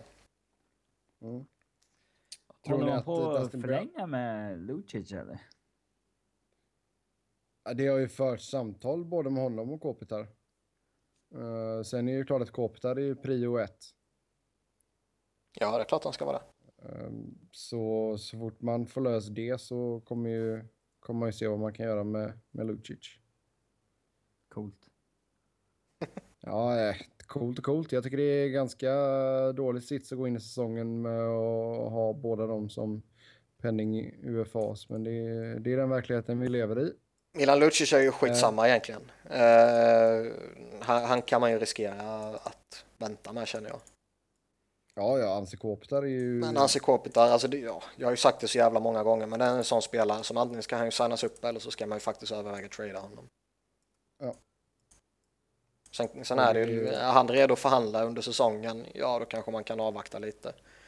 Eh, är han en sån där som vägrar förhandla under säsongen, då kan man ju inte vänta till, eh, till sommaren. Nej, alltså det är en, skit, det är en skitsituation. Det är, det är inte bra jobbat av Lombardi. Lombardi är ju skit också, det har vi ju sagt flera gånger. Ja, Two Stanley Cups mean nothing if you can't get Kopitar signed. ja, nej, vi får se vad som händer där. Eh, Dustin Brown har lagt om sin kost. Tror ni att detta kommer hjälpa honom? Åh, att vad en, fantastiskt! eh, En, en vettig spelare igen. Det är klart han kan, eh, det det går ju inte att slå fast i sten att han är slut. Eh, Däremot så har jag ju väldigt svårt att se att han kommer bli så pass bra så att han kommer motivera det här kontraktet. Nej, det är ju lång gång. Ja. Det, det lev, alltså, han var inte värd de pengarna när han var som bäst heller egentligen. 5,8 eller vad det är. Det är väl strax mer, lite mer än vad han eh, eh, ja, kanske var värd när han var som bäst. Men eh, får de ut 40 poäng av honom så är de väl glada. Mm. Mm. Eh, sen har man ju plockat in Christian Eroff då under free transfer. Eh, Slava Vojnov åkt hem till Ryssland. Efter att han satt av sitt fängelsestraff och allt sånt där. Och han åkte ju hem frivilligt då så att han någon gång i framtiden kanske kan komma tillbaka till NHL. Ja, han kan stanna där borta. Ja, det kan han absolut göra. Eh, ja, sen har man ju Jonathan Quick. Det är given etta. Uh, lär starta en hel del matcher. Får se hur mycket uh, Eneroth kommer att få stå. Man bör väl... Eh, ja, jag, jag tycker inte det är bra när din målvakt spelar 70 matcher liksom. Eh, Quick, Quick gjorde 72 den här säsongen och ja, jag, jag kan väl ha förståelse för det med tanke på vilken situation Kings var innan man jagar slutspel och, och hela den biten liksom. Men eh, det är inte bra när din målvakt måste spela så otroligt många matcher. Och nu när de har fått en högst kompetent backup så måste de ju liksom utnyttja den situationen. Nej, men alltså det gäller bara att Daryl Sutter verkar ju vara extremt jävla enveten ibland. Ja, Ehm, Så ehm, kan han bara få in det i sin skalle att han måste vila quick ibland så hade det hjälpt, absolut. Mm. Så ja, vi får se, vi får se. Ehm, annars tittar man på forwardsuppsättningen så eh, vad tror ni om uh, That 70s line? Kommer man få någon succé igen som man hade i slutspelet för två år sedan? alla tre är ju bra spelare i grunden så det är klart de kan göra gott om poäng. Två år sedan. Men uh, snackar vi om that 70s line med Pearson, Kopita, Carter till Foley. ja, Carter Toffoli. Inte de här uh, låtsas that 70s line som innehöll Dwight King och Nej, Jordan Nolan. nej. Nej, vi snackar om den riktiga. Varför har man så många spelare med 70 nummer på 70? Alltså det, ja, det är en annan grej. Ehm, nej, men jag tror att alltså, Toffoli kan nog få ett... Alltså, han har väl redan haft sitt genombrott, men jag tror han kan nog upp och snudda på eh, 30 mål om allting slår väl ut. Det borde han göra. Mm. Mm. Sen vet man ju fortfarande inte vad som händer med Jordan Wheel, om han kommer att få något förtroende eller inte, men han är kvar där uppe i alla fall. Nej, får se. Man, eh, man har lite centra att välja på. Jag känner väl att jag skiter fullkomligt i honom. Det är klart Ja. du gör. Ja, Men han är väl inte så bra helt enkelt. nej. han är jävligt bra skulle jag vilja argumentera för. Skulle han vara jävligt bra skulle han ha en plats i laget. Skulle han i alla fall haft en NHL-match på CVt vid Ja. 23 års ålder. Vänta bara. Vänta Ja, men bara. alltså, det kan ju alltså. det är säger sig självt. Viss, vissa, är, vissa är eh, så kallade late bloomers. Det är, Eller vi, vissa lider av att de spelar en, en eh, organisation som har en size fetish. Eh, ska vi säga också. Han är Ja, ju bara absolut. 1,76 men eh, Eh, min, minst i laget typ. Mm. ja. Sen på första platsen då så har vi Anaheim Ducks. Och ehm, har man allt som krävs för att kunna vinna Stanley Cup? Är frågan som Niklas skrivit upp i körschemat. de. De är inte. Vet fan om de är bättre än i fjol. Eh, Jag tror inte det. På vilket sätt? Jag tycker Hagelin är ju en klockren värvning för dem till exempel. Ja, men om du lägger av dig svensk kepsen för en jävla en kopp. Snälla. Har de en målvakt för att ta dem till Stanley Cup? Absolut. Ja, men lägg av dig De Frölunda har, keps. de, de, de har ett, ett år till ett år tills erfarenhet på Vatanen, på Lindholm. Förlåt, nu åkte svenskkepsen på igen. Eh, så absolut, jag tror... Han kan, ju få hylla. Sa, Sami kan ju bli kala, alltså hur bra som helst. Det enda jag känner är väl att eh, ja, Fredrik Andersen har varit bra, eh, men det finns ju men. givetvis vissa frågetecken kring honom. Eh, om han verkligen är den här målvakten. Eh, Alltså, jag, jag säger så här, jag tror, Alla alltså- okej målvakter kan ju vinna. ja, Så är det ju. Men... eh, det Jag- jag tror har bättre målvakter. ja, jag tror ju han är en målvakt som du absolut kan vinna kuppen med, men jag tror inte han är en målvakt som vinner kuppen åt dig. Om man kan säga så. Sen Eh. så måste man ju säga att de har gjort ett jättenedköp när de gick från Boscheman till Bjäxa. Nog för att Boscheman inte var topp, topp, topp längre, men Bjäxa är ju Jag knappt, är hellre honom än Bjäxa. ja, så Bjäxa är ju knappt tredje par längre. Ja. Och eh, av någon anledning så har ju Bruce, Bruce Boudreau en stor kärlek till Clayton Stoner, som inte är bra heller. Och det här med alltså ett år erfarenhet till på Vatanen och Lindholm, det är ju jättebra, men det innebär ju också att det är ett år extra på eh, Kessler, Getzlaff och Perry. Jag tror ju att eh, Getzlaff och Perry kommer ju fortfarande leverera som fan, men det är ändå naturligt att man blir sämre när man har passerat 30 liksom. Lite liksom. Jag tror att i, ett kortsiktigt perspektiv behöver man inte oroa sig ett dugg för Perry och Getzlav. Nej. Eh, Kessler är väl inte den centern som kommer dominera en hel säsong, men jag ser väl fortfarande att han kan eh, vara jävligt duktig i olika perioder. Hans kontrakt har vi ju redan pratat om när han skrev det och det är ju galenskap liksom. Men ur ett kortsiktigt perspektiv tror jag även att han fortfarande kommer göra mycket nytta för dem. Eh, en sån som Jakob Silverberg kan jag känna kanske kan ta ett steg till också. Ja, Eh, och kanske till och med exakt borde göra det. Eh, Det skottet borde han fan visa snart. Han hade ju ett stört jävla skott i... ja, verkligen. Det har jag inte fått ut så mycket av i NHL. Eh, sen vet man ju inte vilken Chris Stewart de har fått. Nej. Har de Ja, fått Chris Stewart som eh, gör 20 mål eller Chris Stewart som inte gör ett skit? Jag lutar väl mer att de har fått en som inte gör någonting alls. Men vi har ju trots allt sett att när han väl lägger den sidan till så kan han ju vara väldigt bra. Ja, Så det finns ju några sådana faktorer som ändå gör att de känns spännande. Eh, Det enda som jag verkligen känner att de saknar är ju den här toppbacken. Men samtidigt så har väl de eh, egentligen tre backar som på något sätt skulle kunna ta det klivet. Sen eh, har de ju, detta är väl ett lag som jag tror kan göra någonting vid deadline igen också. Ja, Spetsa till det lite. däremot bör väl de prata ihop sig vad fan de ska göra. Det verkar de inte gjort senast ju.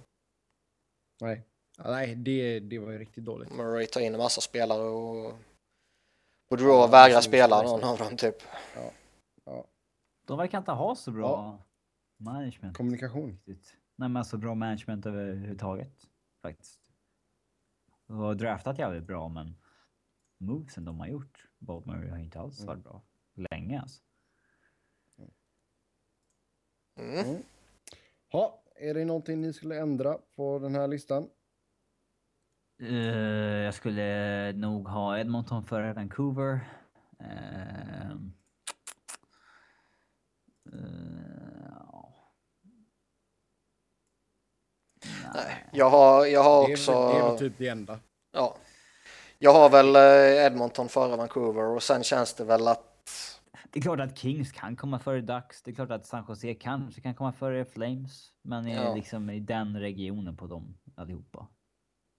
ja, Ja. Ja, Sebbe. Ja, förlåt, jag läste någonting i chatten här. I vår chatt. Nej, från uh, lyssnarchatten här. Uh, Jakob skrev någonting. Um, Vi måste då prata. så... Ja. Han skriver att vi ska prata om en tweet. Ska jag kolla på den tweeten? Tweeten säger... Jaha, jag vet inte vilken tweet han syftar på. Jag antar den som var för fyra minuter sedan. Att Boston Bruins så- skickar en målvakt till Iowa Wild. Att de skickar till ett annat AHL-lag eftersom de inte har plats för honom i ett... Sånt händer väl då och då, eller? Ja. Ja. Ja, Ja. det... Ja. Med, med det så går vi vidare till våra awards predictions. Det är ju alltid lika kul att försöka sia om vem som kommer vinna eh, de olika Det är lite, det är lite tramsigt, men eh, ja. Lite, lite, lite tidigt kan man säga, men eh, vi... Det hör till att göra det inför säsongen. Sluta lipa. Tidigt Ska är det. Alltså, försöka- för att det ska vara en prediction så måste det ju ske innan säsongen. Ja. Men eh, ja, det kan ju bli vem fan som helst. Liksom. Så, Sluta gnälla. I alla fall, vi börjar med Hart Trophy. Niklas, du kan börja. Om, eh, om Pittsburgh går så bra som jag tror att Pittsburgh kommer gå så kommer Sidon Crosby ta den. ja, Sid the Kid. Världens bästa ishockeyspelare bör ta den. Jag tror att om Washington kommer gå så bra som jag tror att de kommer göra så tar Alexander Ovechkin.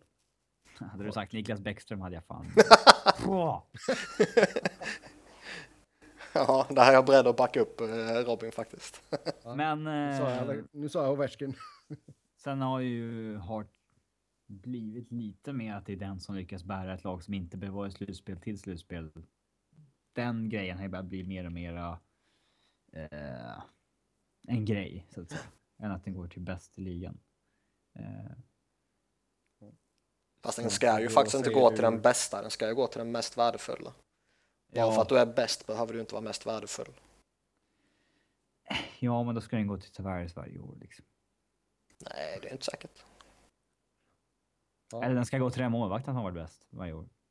Ja, typ, det är väl mer relevant. i alla fall Ge oss, ge oss ett svar nu. Men jag har ju sagt Crosby för fan. Nej, det så- sa du inte alls. Sen vet man ju inte heller, det kan ju faktiskt mycket väl bli som det blev den här säsongen också, att eh, om Carey Price i Habs gör en ny bra säsong så kommer han ju hypas jättehårt. Mm, Den hypen alltså. Oj, oj, oj. Ja, det är lite tröttsamt. Han är men givetvis jättebra, men vad fan. Det var, ju, det var ju klart vid jul att han skulle vinna. Ja, typ. Ja, bästa Trophy då, bästa målvakten. Ja, eh, som sagt, Carey Price. Jag tror Montreal kommer göra en bra säsong och Carey Price kommer väl göra bra ifrån sig och eh, med tanke på hur han då kommer hypas så eh, ser jag inte något annat namn liksom. Jag tror att han har haft lite för många... Nej, han har varit bra lite för länge, Price. Han borde komma en dipp snart, så att jag eh, säger kanske en Tokarask, kanske. Eller ja, Henrik Lundqvist kanske. Ja, jag är med dig där Niklas. Uh, hypen lever. Mm. Norris Trophy, bästa back. Den kommer att gå till... Jag tror inte att Victor Hedman kommer att hålla sig hel.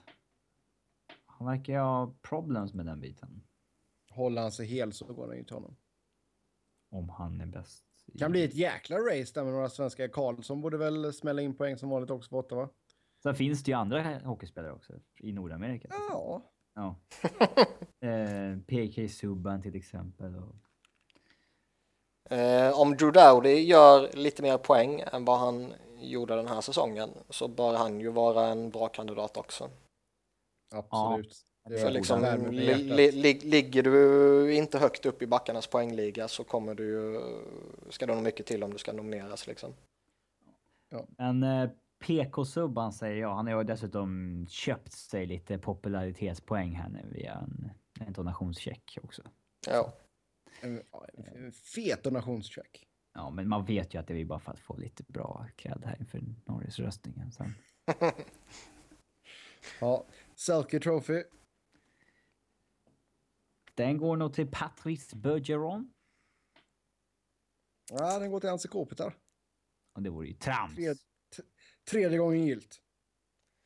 Eh, nej, vad fan, den här, den här är så tråkig så liksom om Bergeron gör en bra säsong så kommer han ju få den.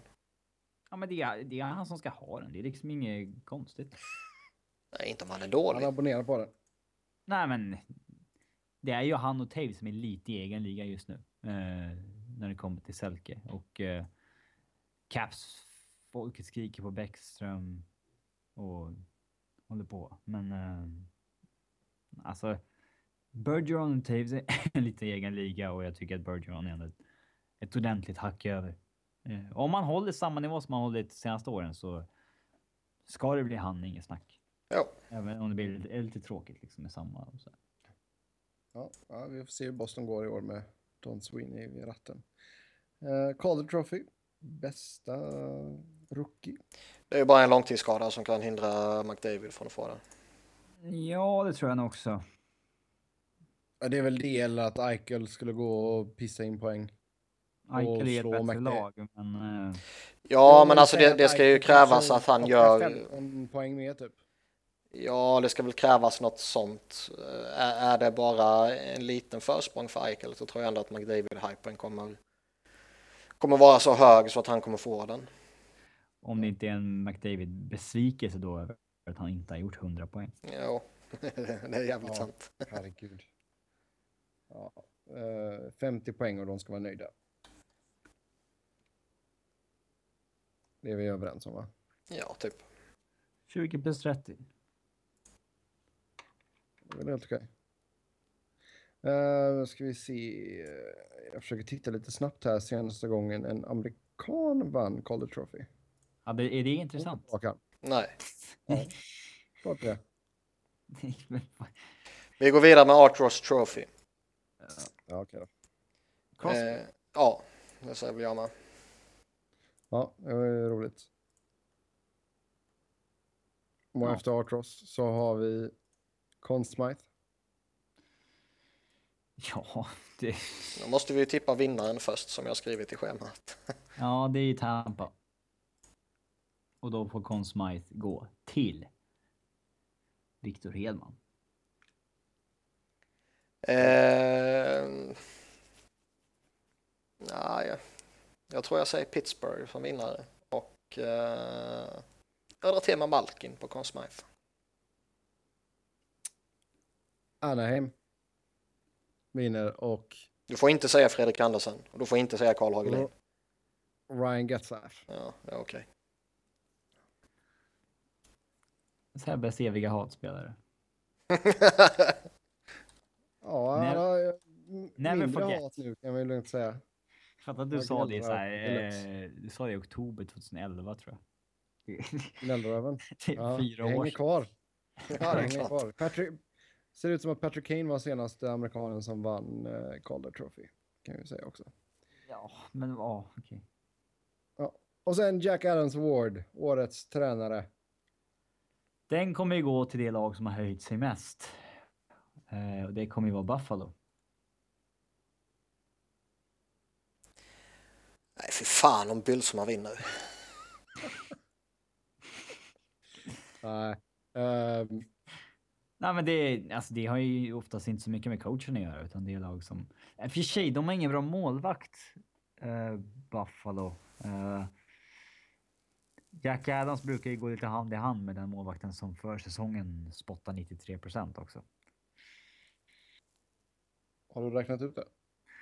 Ja, men du kan hitta en ganska klar gemensam nämnare mellan en jävligt bra målvakt just det året och en bra coach som har fått eh, Jack Adams. Eh, Okej. kan- man säga. Så att... Eh, mm, Mm. Gerald Sutter då? vadå? I Kings? Ja, Quick kommer gå upp och spela riktigt bra så pang. Ja. Han är väl topp 10 i ligan kanske, men. Det är svårt att predikta vilken målvakt som kommer ha 93% just en säsong. Liksom. Det kan ju Mm. alla målvakter som är första målvakter ju är kapabla till det om de har lite medstuds liksom över 60 matcher. Men eh, Det enda man kan säga är ju att om Toronto mot all förmodan skulle göra en bra säsong så kommer ju Mike Babcock vinna med 100% av rösterna. ja, så är det ju. Ja, det är sant. Barry Trotz ligger bra till också. Mm. Med tanke på vilket lag Washington har fått ihop. Mm. Nya coacher brukar vara lite sexigt också i och för sig. Eh, skulle Detroit göra en bra säsong så kanske Blashill vinner. Ja. ja, vi får se. Det var våra predictions i alla fall. Nu hoppar vi över till era frågor eh, som vi har fått in från lyssnarna. Och första frågan är vilken tränare får sparken först? Daryl Sutter. Nej.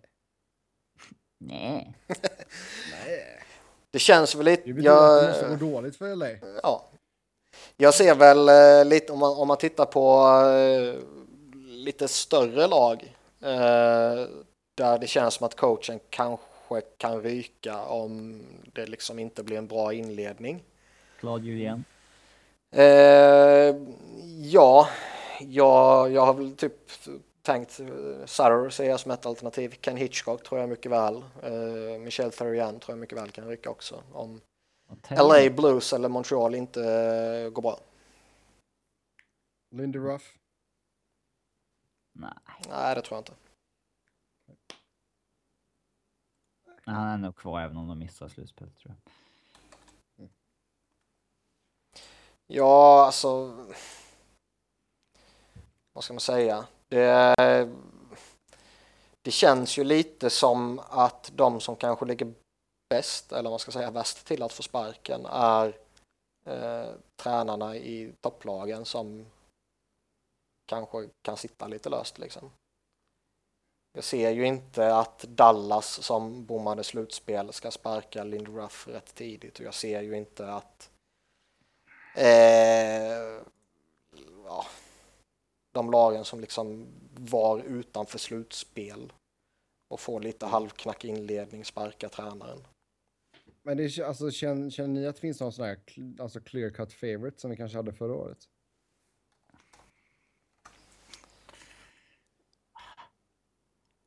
Nej, det gör det väl inte. Patrik eh, drar till med Geo här i chatten. Mm, Ja, det är ett bra alternativ.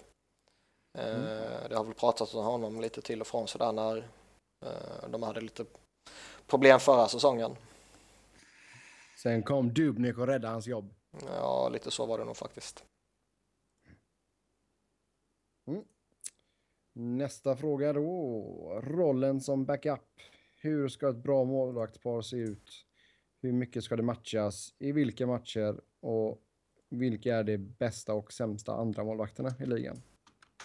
Oj, eh, många frågor igen där. Eh, Ja. Eh, vad ska man säga? Eh, som backup så vill väl jag antingen ha en, en ung spelare som kan pressa din första målvakt. Eh, En Robin Lehner, Pickard, den där typen av... eh, Ja, japp. Som när Bernier var bakom Quick. Eller, ja, precis. Eller så vill man ju, vad ska man säga, ha en veteran som är inne i den rollen och som har förmågan att eh, gå in lite då och då med ojämna, eh, ja, ojämna regelbundenhet liksom och, Mm. eh, En och Jason spela bra. Barbara helt enkelt. Ja, eller hur? Nej, men vad ska man säga, en... Eh, Giger var ju en fantastisk backup i alla Ja, tre år. Han var precis. ju, han var ju så här. Ja, gammal stormålvakt som kunde leverera fortfarande. Och, Ja. ja, så det var en han perfekt. köpte ju den rollen också. Ja, exakt. Det, det är ju en väldigt viktig del av det hela. Det är ju att han som hamnar som backup om man har då varit en starter liksom som Jigera var i många år. Gjorde det väldigt bra. Att man köper det också när det är dags att värma bänk. Så är det. inte alla som gör. Sen är det nog skillnad på att, eh, vad ska man säga, på att vara i organisationen och bli degraderad till andra målvakt än eh, att komma till en ny organisation där man eh, liksom verkligen uttalat redan innan allting och du inte har någon historia i den eh, organisationen att här är du andra målvakt. Mm. Men om vi tar, i och med att du tittar mycket på Philadelphia, Niklas. Uh, Mason har ju ändå gjort det bra sedan han kom över. Nu har man plockat in Michael Neuvert. Mm. Uh, känns inte det som en ganska stabil två ändå? Jag är jättenöjd med det paret. Eh, Mason har ju från dag ett i princip varit jättebra och eh, eh, vad ska man säga, etablerat sig i toppen liksom. Eh, Neuwerth tycker jag är en målvakt som ja, både kan pressa Mason till att, eh, vad ska man säga, inte känna sig självsäker och självskriven liksom. Eh, och han kan hoppa in och spela och prestera. Så jag är jättenöjd med, med den situationen. Mm. Om vi tittar på en sån situation som Dallas har nu då, där två stycken ganska välbetalda målvakter får vi säga ändå. Två målvakter som är vana vid att vara starters. Eh, tror ni att det kommer gynna dem eller kan det uppstå problem när en av dem kommer att eh, ta över första spaden ordentligt? Om det nu händer. Svårt alltså alla lag gynnas väl av att ha två bra målvakter liksom. Och eh, om man nu anser de här två vara bra. Och eh, någonstans så liksom även om du är välbetald så måste ju båda de här två fatta vilken situation de sitter i. Eh, det är väl egentligen två rätt jämnbra målvakter. Eh, de, vad ska man säga, inom citationstecken råkar bara vara dyra. Mm. Så skulle, skulle de här sitta på ja, 3 miljoner vardera då skulle diskussionen nog varit helt annorlunda. Ja, ja absolut. Man undrar, ja. Nej, det, det skulle bli intressant att följa Dallas där och sen får man ju se ifall Lehtonen kan vara skadefri och allt sånt där. Men uh, att Nemi kommer pusha honom, det är ju ganska självskrivet i alla fall. Ja, båda kommer väl pusha varandra. Ja, men om du ska få välja ut det perfekta målvaktsparet då, hur skulle det se ut? Eh, Dominik Hasek och Steve Mason. Tommy? Söderström och Mikael Tellqvist. Nej. Eh, Alltså det perfekta målvaktsparet. Det, fan är det, det är ju bara att plocka liksom bästa målvakterna. Nej, alltså jag tänkte mer alltså... I alltså inga situationer är perfekt long term. Nej. Alltså har du en veteran så blir han för gammal till slut och har du en ung kille som pressar din målvakt så blir han för bra till slut. Mm. Det, men pra, prata, pratar man vilka befintliga par som finns så skulle jag typ Tampa Bay känns ju rätt spännande. Mm. Bishop Vasilevski ja. ja. Med Poulain som tredje. Poulain. Exakt. Är det dagens headline eller? Poulain. Sen tror jag väl liksom Quick Enrot är väl ett bra par också. Mm. Mm, ja, det ska bli spännande. Ja, eh, vi ska se. Vilka är de bästa slash sämsta andra målvakterna i ligan då? Och i vilka matcher ska man matcha? Vi har ju bara gått på första frågan här lite. Vi tar den andra då. Hur mycket ska en andra målvakt matchas? 20 matcher. Ja, 20-25. Ja. ja, det är väl idealt 20 Sen är det, får man ju se till vilket lag man är. man kanske måste Mm. spela sin etta 70 matcher om man ska nå slutspel. Eller har man lyxen att kunna vila sin etta i 25 matcher? Det är en annan fråga. Jo, Mm. Sen, eh, ja, det är alltså back-to-back situationer. Då blir det väl ofta att man slänger in andra målvakten mot det ja, lite sämre laget, om man har den lyxen. Ja, eller det bättre laget om man är ett av de sämre lagen och ska ta poäng. Ja, exakt. Ja. Mm. Eh, bästa och sämsta andra målvakterna. Eh, det räcker om vi tar ett par, två, tre namn bara. Sämsta nu är väl Jonas Gustafsson och Reto Berra. Eh, skulle jag säga. glöm inte typ Lindbäck och Carter-hatten heller. Ja, nej, ja, men de är liksom medvetet dåliga. Eh, eh, ja. Men det, där, det De känns väl som det är de fyra. Ja. Ja, de är ju kass liksom. Eh, Ja, sen vet bästa jag då? inte... eh, Keith Kincaid, är väl kanske inte jättevass heller. Men vi, han har ju varit bra det, Nej. det lilla man har sett, men vi får väl se. Eh, Mm. De bästa andra målvakterna, ja. Är han inte ner med andra målvakt så är väl han jävligt bra. Eh, Michael Hutchinson. nej. Eh, Jag säger väl Vasilevski fortfarande. Eh, jag tror Enroth kommer göra det bra i LA i den sitsen liksom. Eh, Thomas Reich tror jag kommer vara bra för Islanders. han är bra. Eh, James Reimer är fortfarande tvåa i Toronto, det är jäkligt bra. Mm. Ja, då går vi på nästa fråga som vi har fått in här och då är det vilka tycker vi är de fem bästa backbesättningarna i ligan? Nashville klar etta. Sen kommer en eh, grupp som innehåller St. Louis, Chicago, Tampa, Calgary. Calgary. Ja. Jo. Svårt att se andra där. som skulle vara där och nosa. Ja, nej, jag har faktiskt eh, ja, exakt samma. Nashville etta och sen eh, de fyra lagen Jag tog i dem bara på rak arm. Jag visste inte att vi skulle ha dem. Ja, bra.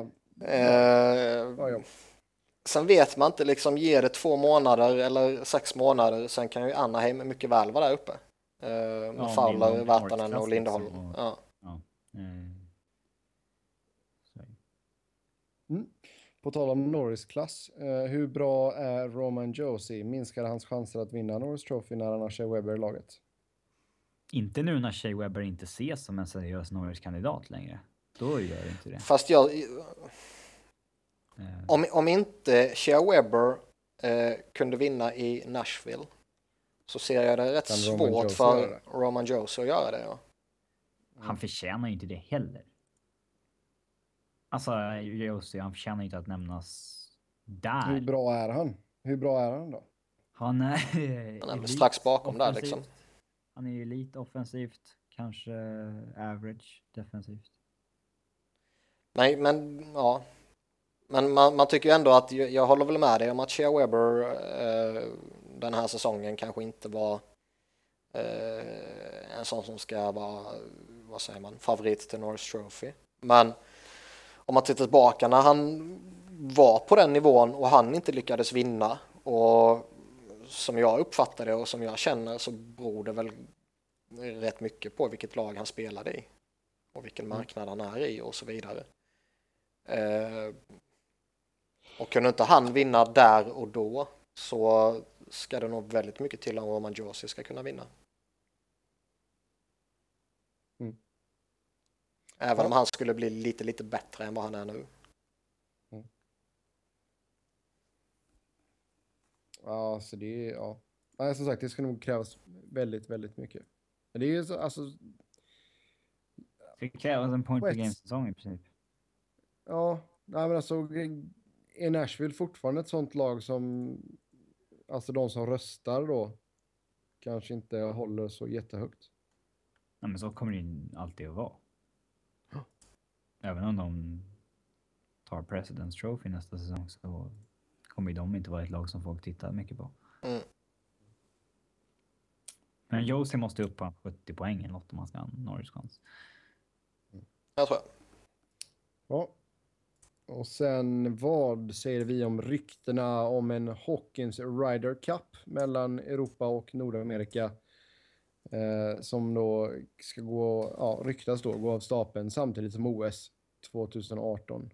Eh, NHL på väg att lämna OS och eh, hur skulle vi vilja utforma ligans internationella engagemang slash satsning? Jag skulle ju inte vilja se några jippotrams alla Ryder Cup liksom. När man slänger ihop ett eh, nordamerikanskt lag och Europalag eller något liknande och plöjer på. spelar någon lång serie. Ja, alltså Luktar All-star-match över hela skiten där när det var Europa mot Nordamerika. ja, typ. Det- Det, det tycker jag ju inte alls låter så vast sexigt. Eh, Men sen kan jag förstå att ligan kanske inte är jättesugna på att skicka spelarna till Pyeongchang. Ja, nej, det har jag väl full förståelse för, men det handlar ju allt om liksom pengar. Mm. Skulle det bli så att man inte medverkar i OS så ser jag ju liksom, ja, spela vidare eller eh, liksom ta en paus. Ja. Ta, ja, fan, ta en eh, vecka eller någonting. Ja, Chilla. ja. Och sen börja spela igen. Det är ju inte mer med det. Eh, jag tror inte att... Det är klart att det är tråkigt att inte få se de allra bästa spelarna i OS, men... Det är... Ja. Jag tycker man har märkt liksom de här eh, alltså, senaste olympiska spelen där eh, som inte har varit i Nordamerika så tycker Mm. jag, men det är kanske bara en känsla och jag sa ju det i samband med OS nu senast också, men det känns inte som att det blir samma nivå på matcherna och på spelet som det blir eh, när det var i USA eller Kanada. Mm. Och jag tror det har att liksom, man, man ska flänga. Ja, och liksom Salt Lake City kändes också som att det var bra. Eh, Men det kanske bara är något man har fått för sig också, det är ju svårt att jämföra. Men jag tror någonstans ändå att alla resor och eh, tidszoner och omställningar och hela den biten påverkar på ett negativt sätt. Eh, så jag har ju liksom flera anledningar som NHL skulle kanske ha emot OS har jag ju förståelse för. Eh, och jag tror att de mycket väl kan lämna OS. Eller rättare sagt, jag tror att de mycket väl överväger att lämna OS. Men jag tror väl också att eh, spelarna kommer eh, protestera rätt kraftigt. Så Mm. eh, jag, jag tror man kommer spela OS. Ja, alltså jag kan ju köpa att spelarna absolut vill spela OS och sådär. Det är väl hur stort som helst egentligen att vinna ett OS-guld. Ja, Men att ligan inte är sugna på det, det har jag också full förståelse för. Jag menar, Sochi är riktigt långt bort och Pyeongchang är ännu längre bort. eh, är det det? Det beror på hur man flyger, vilket håll man flyger åt. Ja, just det, man kanske flyger andra hållet ja. Har Mm. du helt rätt i. Ja. Ja. Men oavsett Jag vilket inte- så är det ju Jag, stora har inte koll, avstånd. jag har inte koll på flygrutterna till Korea faktiskt. Du har inte koll på jordgloben verkar jag. Men eh, i den bästa av världar så vill man väl inte ha ett uppehåll under säsongen i alla fall.